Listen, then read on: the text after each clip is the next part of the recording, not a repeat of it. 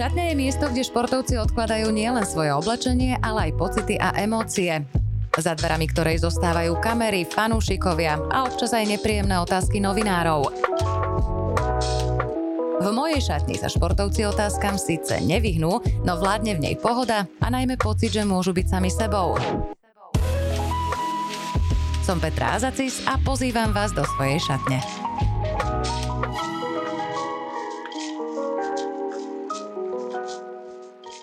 Chce vojsť do dverí a neublížiť si, musí trochu zohnúť hlavu. Impozantná výška však nie je jediné, čím vás upúta. Široký, vždy prítomný úsmev a rázny hlas dotvárajú tohto muža, z ktorého ide prirodzený rešpekt. Radoslav Rančík je 8-násobným basketbalistom roka a historicky najúspešnejším slovenským basketbalistom v ére samostatnosti. Zároveň je osobnosťou, ktorá púta pozornosť nielen svojimi športovými úspechmi, ale aj postojmi a vyhranenými názormi, čo mi je nesmierne blízke a sympatické. A som veľmi rada, že Rado prijal pozvanie do mojej šatne. Ahoj, vitaj. Ahoj, ahoj a samozrejme zdravím všetkých poslucháčov. Povedala si takú vetu, že keď si nechcem ublížiť, tak sa musím zohnúť do dverí. No, dnes mám v hlave 6 štychov. Čo sa stalo? Um, umýval som auto, alebo teda poviem tak, vysával som auto, vytrepával som koberček a samozrejme, že som nechal otvorený, otvorený kufor Otočil som sa šupajak hovado do rohu kufra, takže mám na hlave momentálne 6 štychov a to som si myslel, že som v pohode.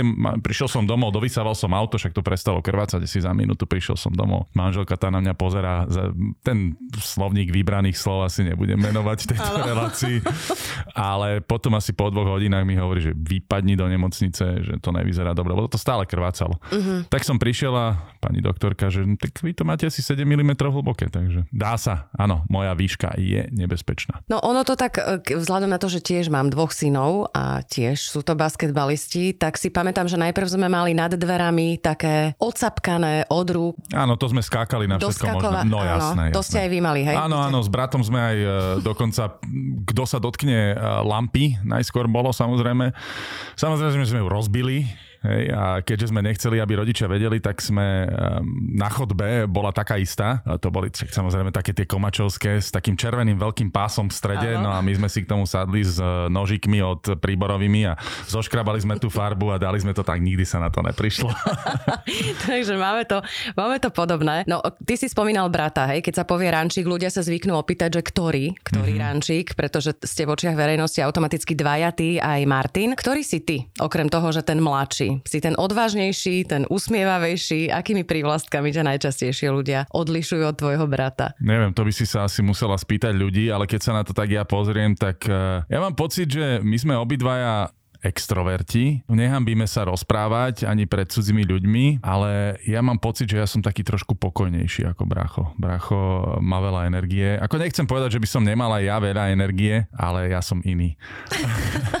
ale nie, keď to tak poviem, tak ja si myslím, že ja sa pozerám na svet trošku... Uh, možno aj s rúžovejšími okuliármi ako brácho, on je skôr taký, taký realista a ja som skôr taký optimista väčší. Uh-huh. Ja si myslím, že každá situácia sa dá obratiť na pozitívum a nerad, nerad ukončujem veci s nejakou negatívnou nôtou, či už sú to um, priateľstva alebo niečo iné ja mám rád, keď e, si ľudia aj odpúšťajú. Ja si myslím, že to je jeden zo základných pilierov toho, aby človek mal pokojný život, lebo ak sa na niekoho naštvem, tak v podstate tomu človeku to nič nerobí, ale ja zamestnávam svoju mysel nejakým nezmyselnými myšlienkami, ktoré ma potom ďalej utlačajú dozadu, takže odpúšťať ľuďom e, je taký jeden z mojich základných pilierov a nerád sa hnevam. Tomu rozumiem celkom. No, vaši rodičia sa tiež venovali športu. Uh-huh. Máme basketbal, otec bol výborný hádzanár, ja si uh-huh. ho mhm. pamätám ešte ako hráč a potom rozhodcu bol taký prísny, ale veľmi elegantný, musím povedať. Nebol to v tomto smere ťažký výber? Zavažilo to mamine slovo, alebo ste k basketbalu tak nejak inklinovali automaticky? No, e, my sme od malička boli v telocvični, pretože mama bola učiteľka telesnej výchovy v Petržalke a keďže sme sa dobre poznali aj so školníkom a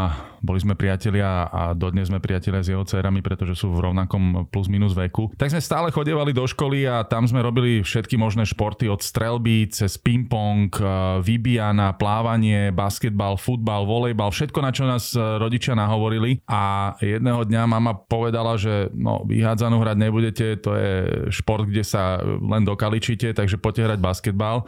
Čo? Čer nechcel samozrejme, v dnešnej dobe basketbal je asi tak isto fyzicky ako hádzaná v mhm. niektorých uh-huh. momentoch, takže tie zranenia sú tam podobné. Ale áno, bola to konec koncov mama, ktorá rozhodla o tom, že my dvaja budeme hrať basketbal a hm, myslím si, že otec ani veľmi neprotestoval pre pokoj domácnosti.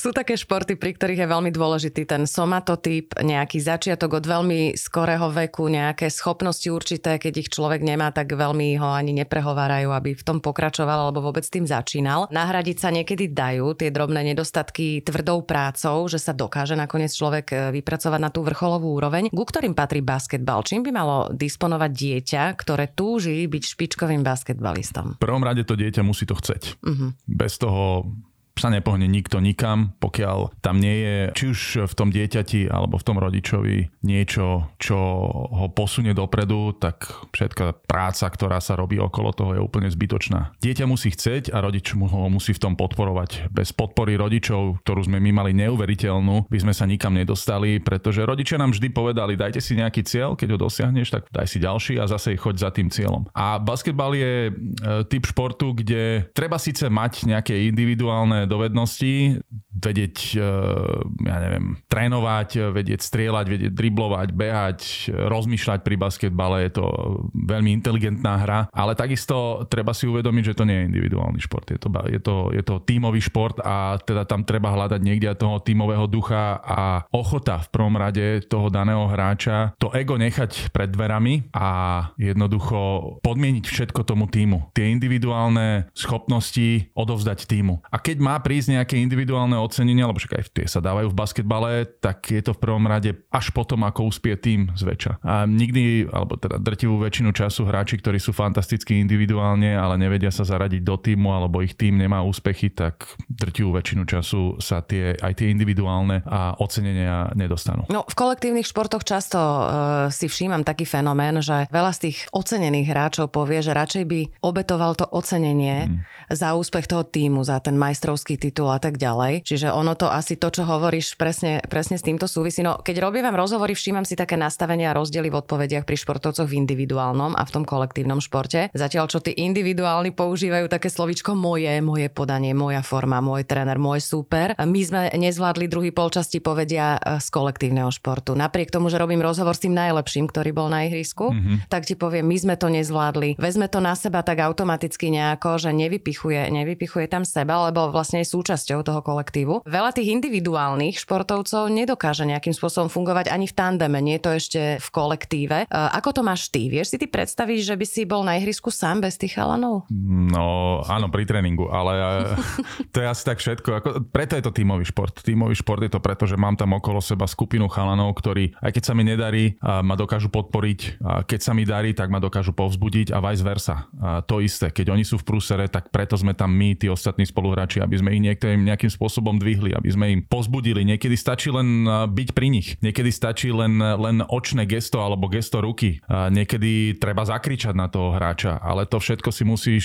ako spoluhráč uvedomovať. Ty musíš byť aj dobrý psychológ ako tímový hráč, lebo na niektorého hráča nakričíš a môžeš ho posadiť, pretože už on to nezvláda. Uh-huh. Čiže musíš vedieť, ako na ktorého spoluhráča, aby si z neho dokázal vymačknúť to maximum a to si myslím, že väčšinou tí dobrí lídry, ktorí toto vedia spracovať, pracovať, e, vedia ako na koho, tak e, sa posunú oveľa ďalej. Ale vieš, aj individuálny hráč povie, že nezvládol som to, nešlo mi dnes, ale treba si uvedomiť, že aj za tým individuálnym hráčom stojí nejaký tým. Nejaký tým, ktorý má kondičného trénera, má dajme tomu pri tenisoch tenisového trénera a mentálneho kouča, maséra, cestovného manažera. To je tým ľudí, ktorí okolo toho človeka pracujú a ak by on ten hráč alebo hráčka nemali túto, tento servis, tak tiež by sa nedostali ďaleko. Takže že tiež je to také trošku egoistické povedať, že nedarilo sa mi, nezvládla som alebo nezvládol som a tak ďalej. Treba si uvedomiť, že to je nejaký proces. Všetko je proces. Len taký blbý príklad, e, nikto z nás sa nenarodil s tým, že chodí. Čiže tam ide do toho nejaký proces nejakého seba vzdelávania, nejakého sa zlepšovania, nejakého dorastenia e, do toho, do toho momentu, keď sa to má udiať. Hej. Takže e, všetko je proces. Či je to tímový proces, či je to individuálny proces. Vždy sa treba rozmýšľať nad tým, koľko času a čo som ochotný tomu venovať, aby som sa niekam dostal. Ale v princípe basketbal je extrémne komplikovaná, ale zároveň veľmi jednoduchá hra.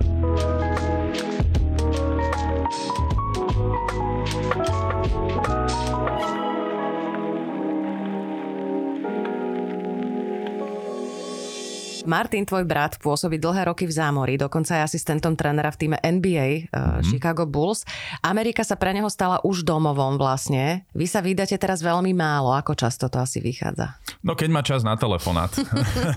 Čo je veľmi málo, sa priznám, lebo uh, už teraz má väčšiu rolu v rámci organizácie, teda je váčku. A má na starosti scouting jednotlivých tímov, má, star- má na starosti individuálny rozvoj hráčov a video rozbory a tak ďalej ďalej, čiže naozaj je v práci od rána od 7, koľkokrát do 7 do večera za počítačom na tréningoch, v meetingoch s trénermi, takže tá rola je tam naozaj výborná a má na to dobré odozvy. No a áno, stalo sa to pre neho domovom, oženil sa a teraz uvidíme, kedy sa vráti na Slovensko, pretože je v procese získavania zelenej karty, takže nemôže vycestovať momentálne zo štátov, inak by to začalo znova, už je to pol roka, takže uvidím, kedy sa s ním uvidím reálne naživo. Boli sme tam cez leto s rodinou, aj s uh, mojou manželkou a dcerou, ale ďaká Bohu technológie dnes fungujú excelentne, takže FaceTime kedykoľvek. Ty si do Ameriky odišiel ako tretiak na strednej škole. To je dosť tak e, skoro, e, zvlášť pri dnešných tých mama hoteloch, že naozaj sa to predlžuje. Mm-hmm. Ten mhm. čas u rodičov je to veľmi pohodlné a príjemné.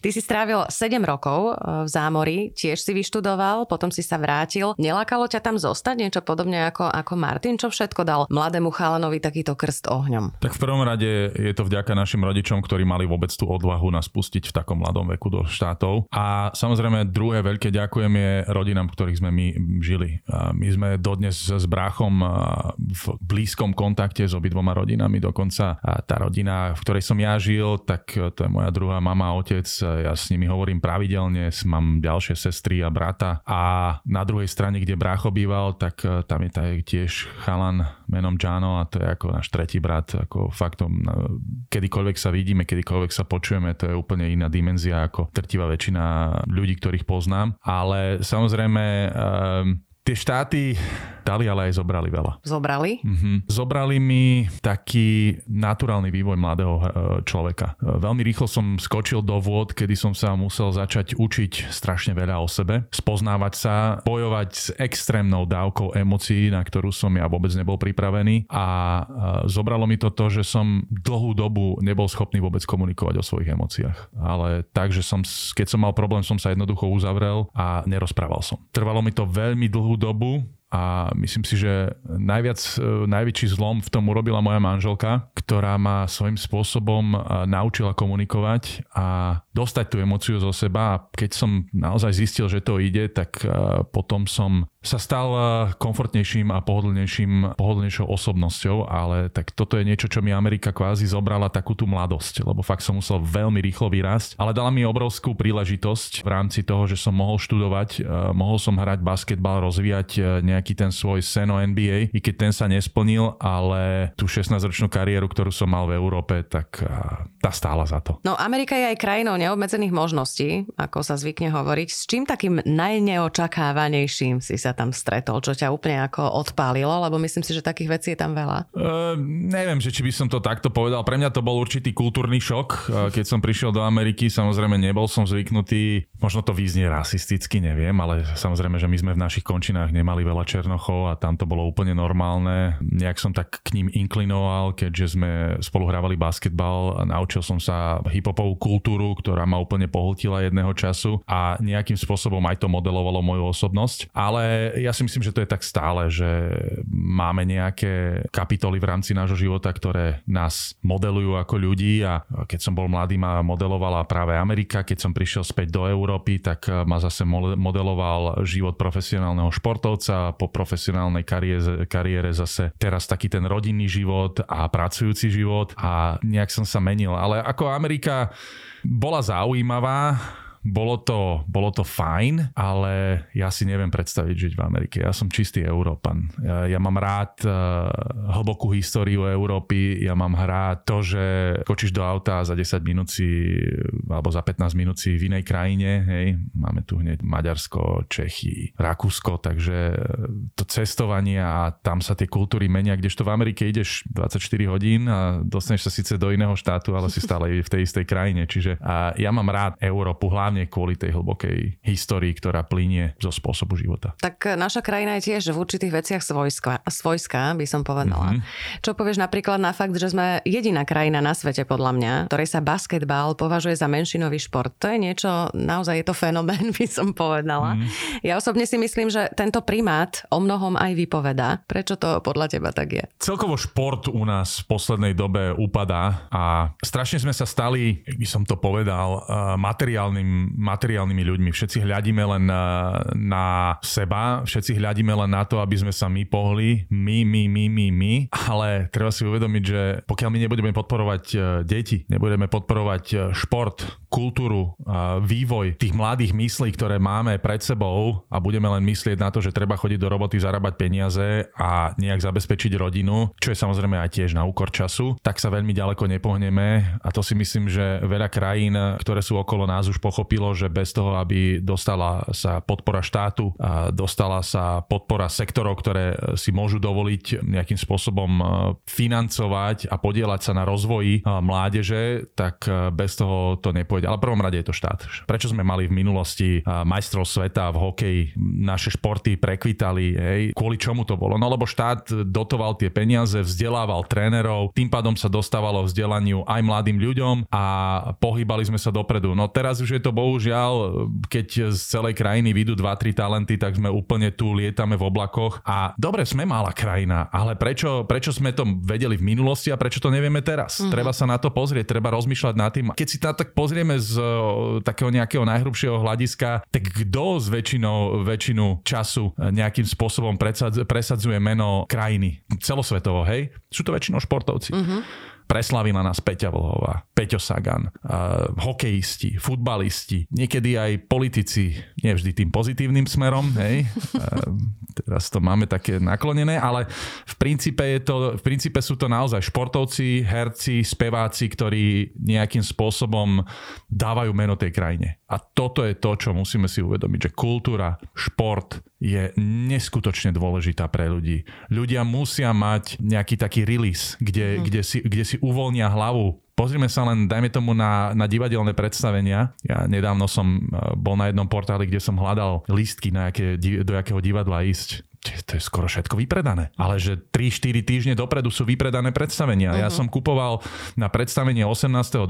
som kupoval pred mesiacom listky. Čiže ten, ten hlad potom tam je. Basketbal e, u nás je veľmi populárny šport, čo sa týka divákov. Len pozrieme sa, dajme tomu do Prievidze, kde chodí v priemere asi 1200 divákov. No povedz mi, okrem hokeja, dobre, na futbal toľko napríklad uh, divákov nechodí. Uh-huh. Na hádzanú tiež smola. Uh-huh. Hej? Iba keď je tam nejaký poharový zápas. Ale jednoducho tam je je hlad po tom športe a treba to, treba to chytiť za si, ale ako dobre, to už je taká hĺbšia politická situácia, hĺbšia politická debata, ktorú by sme mohli tu rozvíjať, ale myslím si, že asi to nestojí za to. po návrate do Európy, ty si hral v Chorvátsku, Francúzsku, Turecku, Česku, na Ukrajine. Napokon si teda hráčskú kariéru zakončil v Bratislavskom Interi. Pamätáš si ty presný počet tých majstrovských titulov spolu, alebo čo ti dala každá táto krajina? A aké to bolo vlastne získať majstrovský titul na Slovensku vlastne už v závere kariéry? Bolo to nádherné, bol to fantastický pocit už len z toho dôvodu, že keď celú, celý v podstate život, lebo však tých prvých 15 rokov to som bol ešte nejaký zasran, čo si moc nepamätá. Ale zvyšok tej kariéry, tá, tá, hlavne tej profesionálnej som zažil a v zahraničí a tie posledné tri roky doma, takže získať doma titul pred e, rodičmi, pred manželkou, priateľmi a ľudí, ktorí ma nemali často e, šancu vidieť, keď som hrával v zahraničí, bol skvelý pocit. Ja si myslím, že aj tí ľudia, ktorí pracovali v klube, e, majú na tom obrovskú zásluhu, pretože nám pripravili fantastické podmienky, čo sa týka teda celkového poňatia toho, čomu sa hráč musí venovať čiže ja som sa naozaj musel venovať len basketbalu, čo bolo fantastické. Toto isté by som povedal o Nimburku, tam to bolo úžasné. Taliansko, Galatasaray, Ukrajina, dajme tomu, z času na čas tam niečo haprovalo, vo Francúzsku to bolo fajn, Chorvátsko to bola katastrofa, to som hneď po prvých dvoch mesiacoch prestal dostávať výplatu, uh-huh. takže to som sa musel odtiaľ pohnúť. Ale každá krajina mi dala niečo. Spoznanie kultúry, spoznanie spôsobu života ľudí, a, ktoré sa rozlišujú od E, toho môjho bolo niečo, čo mi otvorilo obzor a tým pádom som sa stal človekom, ktorý vie akceptovať viacero veci, viacero kultúr, viacero názorov a nie si stále ísť len to svoje. Naučilo ma to chápať aj iných ľudí a nie sa snažiť e, len byť v nejakom malom klopku, čo si myslím, že veľa ľudí si možno neuvedomuje, ale veľa ľudí to praktikuje. Uh-huh. Že nie sú ochotní počúvať a rozumieť iným kultúram a národnostiam a to si myslím, že to mi to dalo a samozrejme skúsenosti e, do života. Naučil som sa, dobre, ja nemám dnes problém postaviť sa za šporák, e, žehlenie, pranie, upratovanie, držanie si domácnosti a e, poriadku milovnosť, to mám v sebe už teraz, mm-hmm. lebo boli časy, keď som nemal priateľku a musel som sa o to všetko starať sám a, a myslím si, že je to fajn, lebo v dnešnej dobe ja mám rád, keď prídem do čistého auta. Ja mám rád, keď mám uprataný šatník. Dobre sa mi potom pracuje, lebo ja mám office v mojom šatníku. Ale e, také drobnosti, že z každej krajiny som si niečo zobral a vždy ma to posunulo dopredu.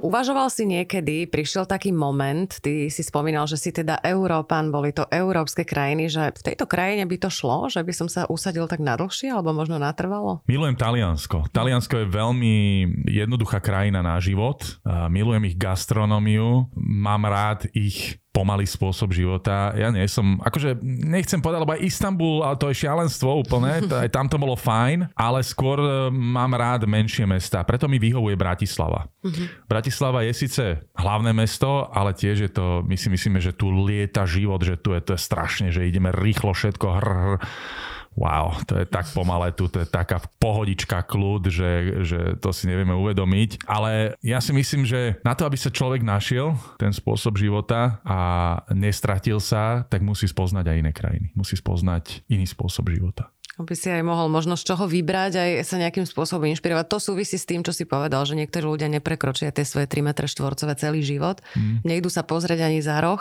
ale majú na všetko veľmi vyhranený názor a nerozumejú tomu, že môže to byť aj inak.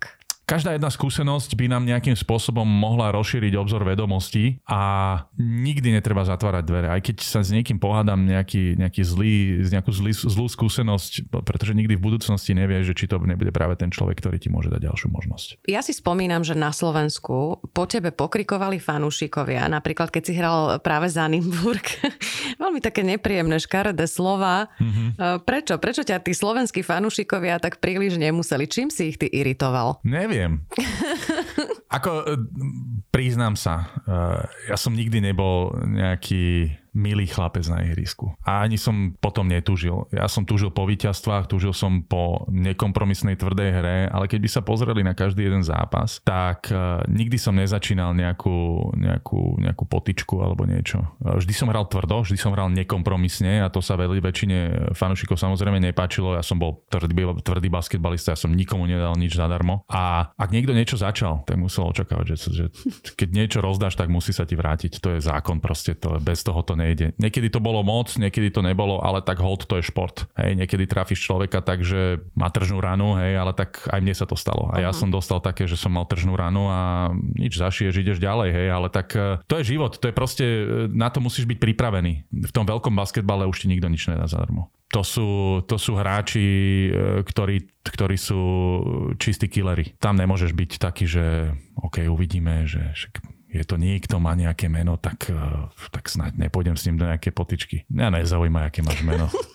poď na ihrisko, poďme si to, poďme si to vyriešiť. Uh, muž proti mužovi vôbec ma nezaujíma, že či si hral v NBA alebo uh, máš za sebou takéto štatistiky. Zápas je dnes. Tento moment, tento čas, poďme zbojovať. Čím to je, že veľa ľudí nevie rozlišovať medzi, dajme tomu, hrdosťou a aroganciou, hej? že si to zamieňajú, že milujú také tie popolušky, čo klipkajú očami a pritom to môže byť maximálne hnusný, zlý človek, len to robí potichu. A niekto, kto si vie sám seba zastať a, a tie ústa si tu otvorí, tak je na Slovensku považovaný za komplikovaného, zlú povahu, arogantného, pritom to s tým nemá nič spoločné. Akože asi aj toto dokážem pochopiť. E, zo mňa asi srší taký uh, naturálny možno rešpekt, možno arogancia uh, z pohľadu toho, že mám možno aj taký výraz tváre a, a tá moja osobnosť nejak to možno vzbudzuje, ale pokiaľ by sa človek pustil do debaty so mnou, tak by zistil veľmi rýchlo, že ja som ochotný sa rozprávať o čomkoľvek a s kýmkoľvek. Moja manželka e, mi často nadáva, že Ježiši Kriste zase si v konverzácii s nejakým úplne cudzím človekom o e, čo ja viem čom možnom, ale to je proste to je moja osobnosť. Ja naozaj, naozaj, ale to hovorím úprimne, že mňa by zastavil bezdomovec na ulici alebo hoci kto, koho nepoznám a mal by záujem o, o so mnou chvíľku pokecať, nemám s tým problém. Vôbec s tým nemám problém, pokiaľ ma, samozrejme nemám nejaký časové, nejaké časové obmedzenie, že sa niekam ponáhľam, ale pokiaľ som, neviem, s obsom alebo tak, e, moja manželka stále hovorí, že Ježiši Kristi, ty poznáš každého snať, e, kde bývame. Ale je to proti, kvôli tomu, že chodím s obsom a, a, a vždy sa so všetkými e, rád porozprávam. Ja mám rád ľudské príbehy, mám rád, keď vidím, že ľudia majú iný pohľad na veci, ako mám ja. A to je opäť, to sa vracia k tomu, že som ochotný nejak, nejakým iným spôsobom aj hľadieť na názory a posto, postoje iných ľudí. Ale tá arogancia, neviem, tak Skúste, poďte za mnou, porozprávajte sa, uvidíte, že či som naozaj arogantný človek alebo nie. To, že e, nosím svoje emócie, že nemám ich skované v sebe, ale nosím ich vonku, to nie je, že som arogantný. To je proste, že som emotívny človek a ja si myslím, že emócia patrí k životu. Ľudia, ktorí nevedia sa smiať, sa nevedia naštvať, sa nevedia, nevedia plakať a nevedia vyjadriť svoju emóciu, sú okradnutí o strašne veľa. Aj tie zlé veci treba dať zo seba von, predsa. Ak bublu, bublu, bublu, bublu, tak potom zase jedného dňa vyletia von a častokrát častokrát povieme veci, ktoré by sme vôbec, ale vôbec za normálnych okolností pri nejakom tom rozmýšľaní a, pokoji, pokoji mm. povedali. A nie, a nie vždy len v pokoji, ale aj, aj pri tých ťažkých, nervóznych, uh, nahnevaných situáciách si vieme často viac dávať pozor uh, na to, čo hovoríme, lebo nie vždy v tých situáciách je dobre povedať len to, čo máš na jazyku. Treba dbať aj empaticky pozerať na to, nielen to, akým spôsobom ten človek, e, akým sa cítim ja, uh-huh. ale treba, treba rozmýšľať nad tým, keď poviem niečo, ako sa bude cítiť ten iný človek. Osobnosti sa stávajú lídrami aj v tímoch a poznám aj takých lídrov, ktorí sú ťažkí introverti, ale na tom ihrisku dokážu si plniť tú líderskú pozíciu. Aký je to pocit byť ten, na koho sa všetci spoliehajú? Keď príde tá panika a je ten úsek v tom zápase, kedy nikto nič a všetky oči na tebe, aký to je pocit? Pre mňa je to úsmev na tvár. Pre mňa ano. je to voda na mlyn. Milujem tieto situácie, miloval som to počas kariéry. Keď som vedel, že ide na lamanie chleba, dajte mi loptu. Ja, to, to, je, to je,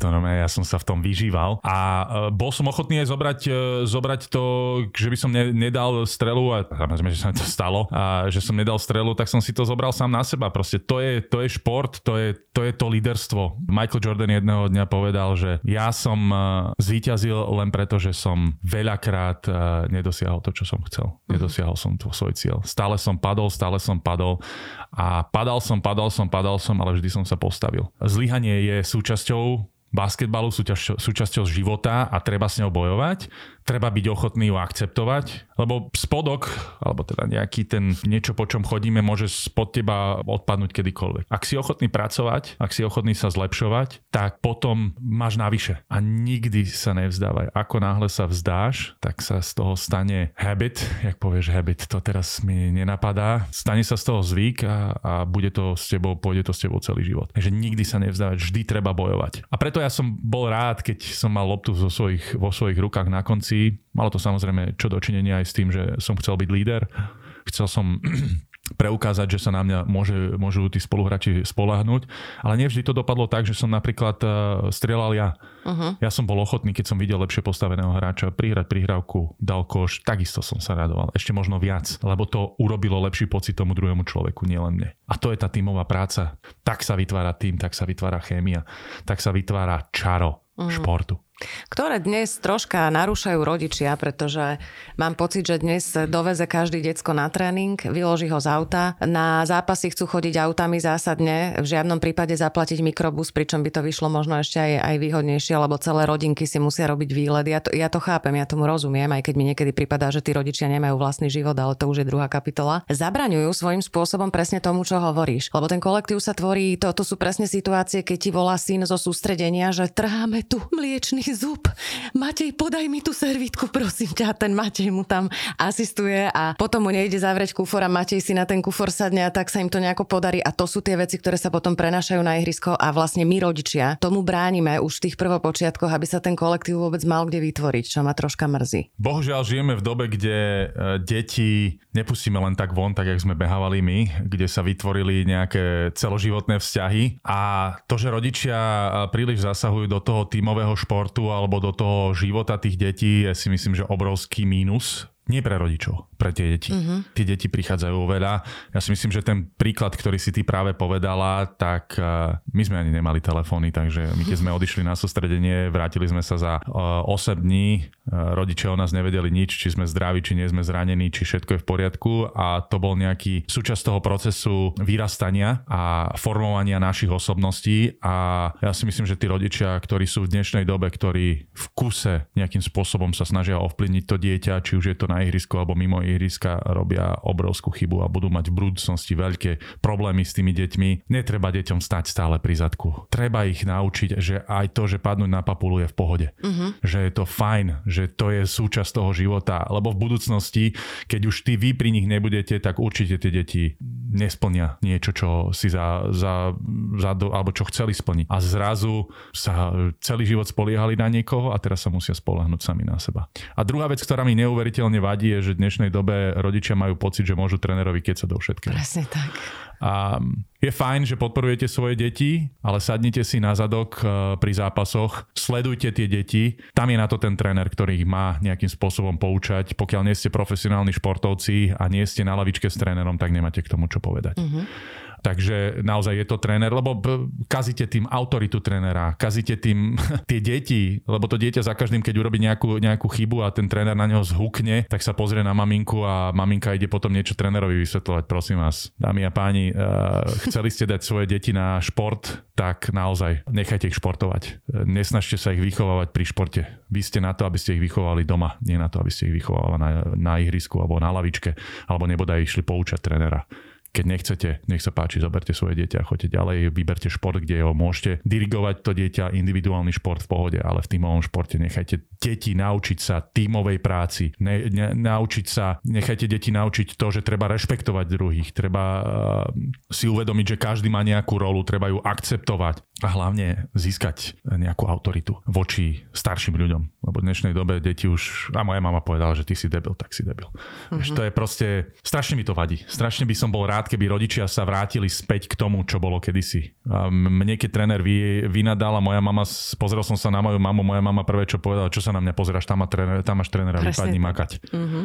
Takže toto je ten spôsob, ktorý má byť tá, tá autorita, ktorú deti potrebujú, tkvie nielen v rodičoch, ale aj v tých ľudí, v ľuďoch, ktorí trávia s nimi veľa času na športe a tým pádom aj, i, aj oni ovplyvňujú ich osobnosť. Musí tam byť tá dôvera a v podstate, ak je ten jednotný prístup, ako si spomenul príklad s tvojou mamou, ja som taký istý typ mami, tak uh, uľahčujeme to deťom v tom, že nemusia nad tým rozmýšľať, nehalúzime ich. Uh. Áno, tie deti majú jednoznačne autoritu, ktorú, ktorá vládne v tom danom momente na tie 2,5 hodiny, je to jednoducho ten tréner. Ja ako rodič do toho vôbec nemám kecať. Ak sa mi niečo nepáči, definitívne to poviem trénerovi v konverzácii jedna na jedna, uh-huh. ako nejakú možno konštruktívnu kritiku. Samozrejme, ty, čo, čo si on z toho zobere, to je na ňom. Ale v žiadnom prípade to neurobím pred deťmi, tak ako to robia dnešní rodičia začnú tam hulákať po tréneroch a prečo môj syn nehrá, veď ja som vám dal peniaze a tak ďalej. Prosím vás. Keď si myslíte, že peniaze z vášho dieťaťa urobia lepšieho človeka alebo lepšieho hráča, zobudte sa. Uh-huh. to si povedal veľmi pekne. My sa stretávame aj v rámci komentovania športov, mm-hmm. teraz sme takí, že kolegovia. Mm-hmm. A veľmi sa mi to páči, keď e, bývalí športovci vlastne komentujú, pretože tam dávajú také iné veci. Je to, má to takú pridanú hodnotu, je to také veľmi spontánne, by som povedala, že nedržíš sa nejakých, nejakých línií, ideš tak e, pocitovo. Aké dôležité je pri tejto práci zostať sám sebou? Akú pridanú hodnotu tá autentickosť vlastne poskytuje tomu divákovi? Poskytuje to veľa, ale ja priznám sa, že ja to až tak nevnímam.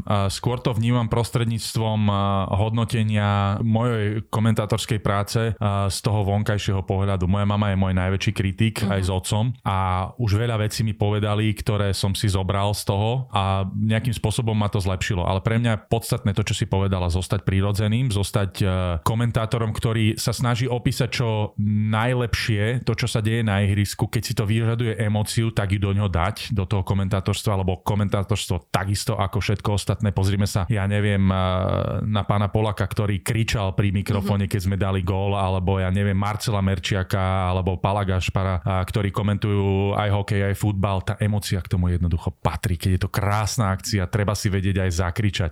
Hlavne, keď je to národný tým, už keď, kedy chceme byť emotívni, keď nie pri národných tímoch, hej. Samozrejme, treba tú emociu aj ukázať, aj keď tá emocia nie je dobrá, smutná, hej. Ja mám pocit, že čím viacej prejavíš emócie, nie akože nejak konštantne, že tam kričíš a robíš teatrálne.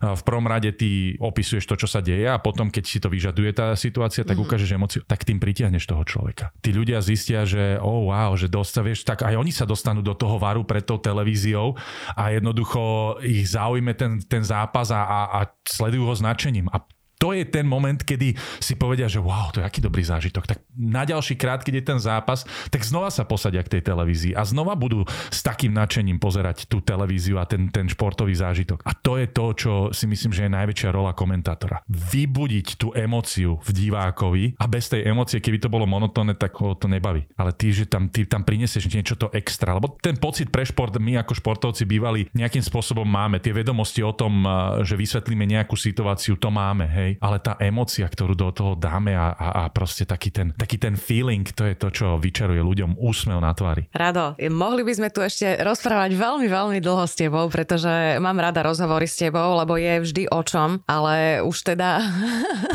blížime sa časovo aj ku koncu. Ja ti veľmi pekne ďakujem, že si si našiel čas. Ďakujem za zaujímavé rozprávanie a možno teda aj za nejaké podnety pre tých, ktorí to budú počúvať, že možno si z toho niečo zoberú. Ďakujem a budem ti samozrejme držať palce palce vo všetkom, čo robíš. Ďakujem aj ja veľmi pekne za pozvanie a ešte by som chcel povedať e, jednu takú vec pre našich poslucháčov a to je, že užívajte si svoj život, myslíte na to, akým spôsobom e, majú vaše rozhodnutia efekt na tých ostatných, hlavne tých vo vašej blízkosti, či je to rodina, či sú to priatelia, alebo to sú tí ľudia, ktorí vám pomôžu najviac vo vašom živote a dbajte na to, aby ste vy správali sa k ľuďom tak, ako by ste chceli, aby sa oni správali k vám. A tým pádom budete mať oveľa spokojnejší spokojnejší a jednoduchší život. Ďakujem ešte Ďakujem raz. veľmi pekne aj ja.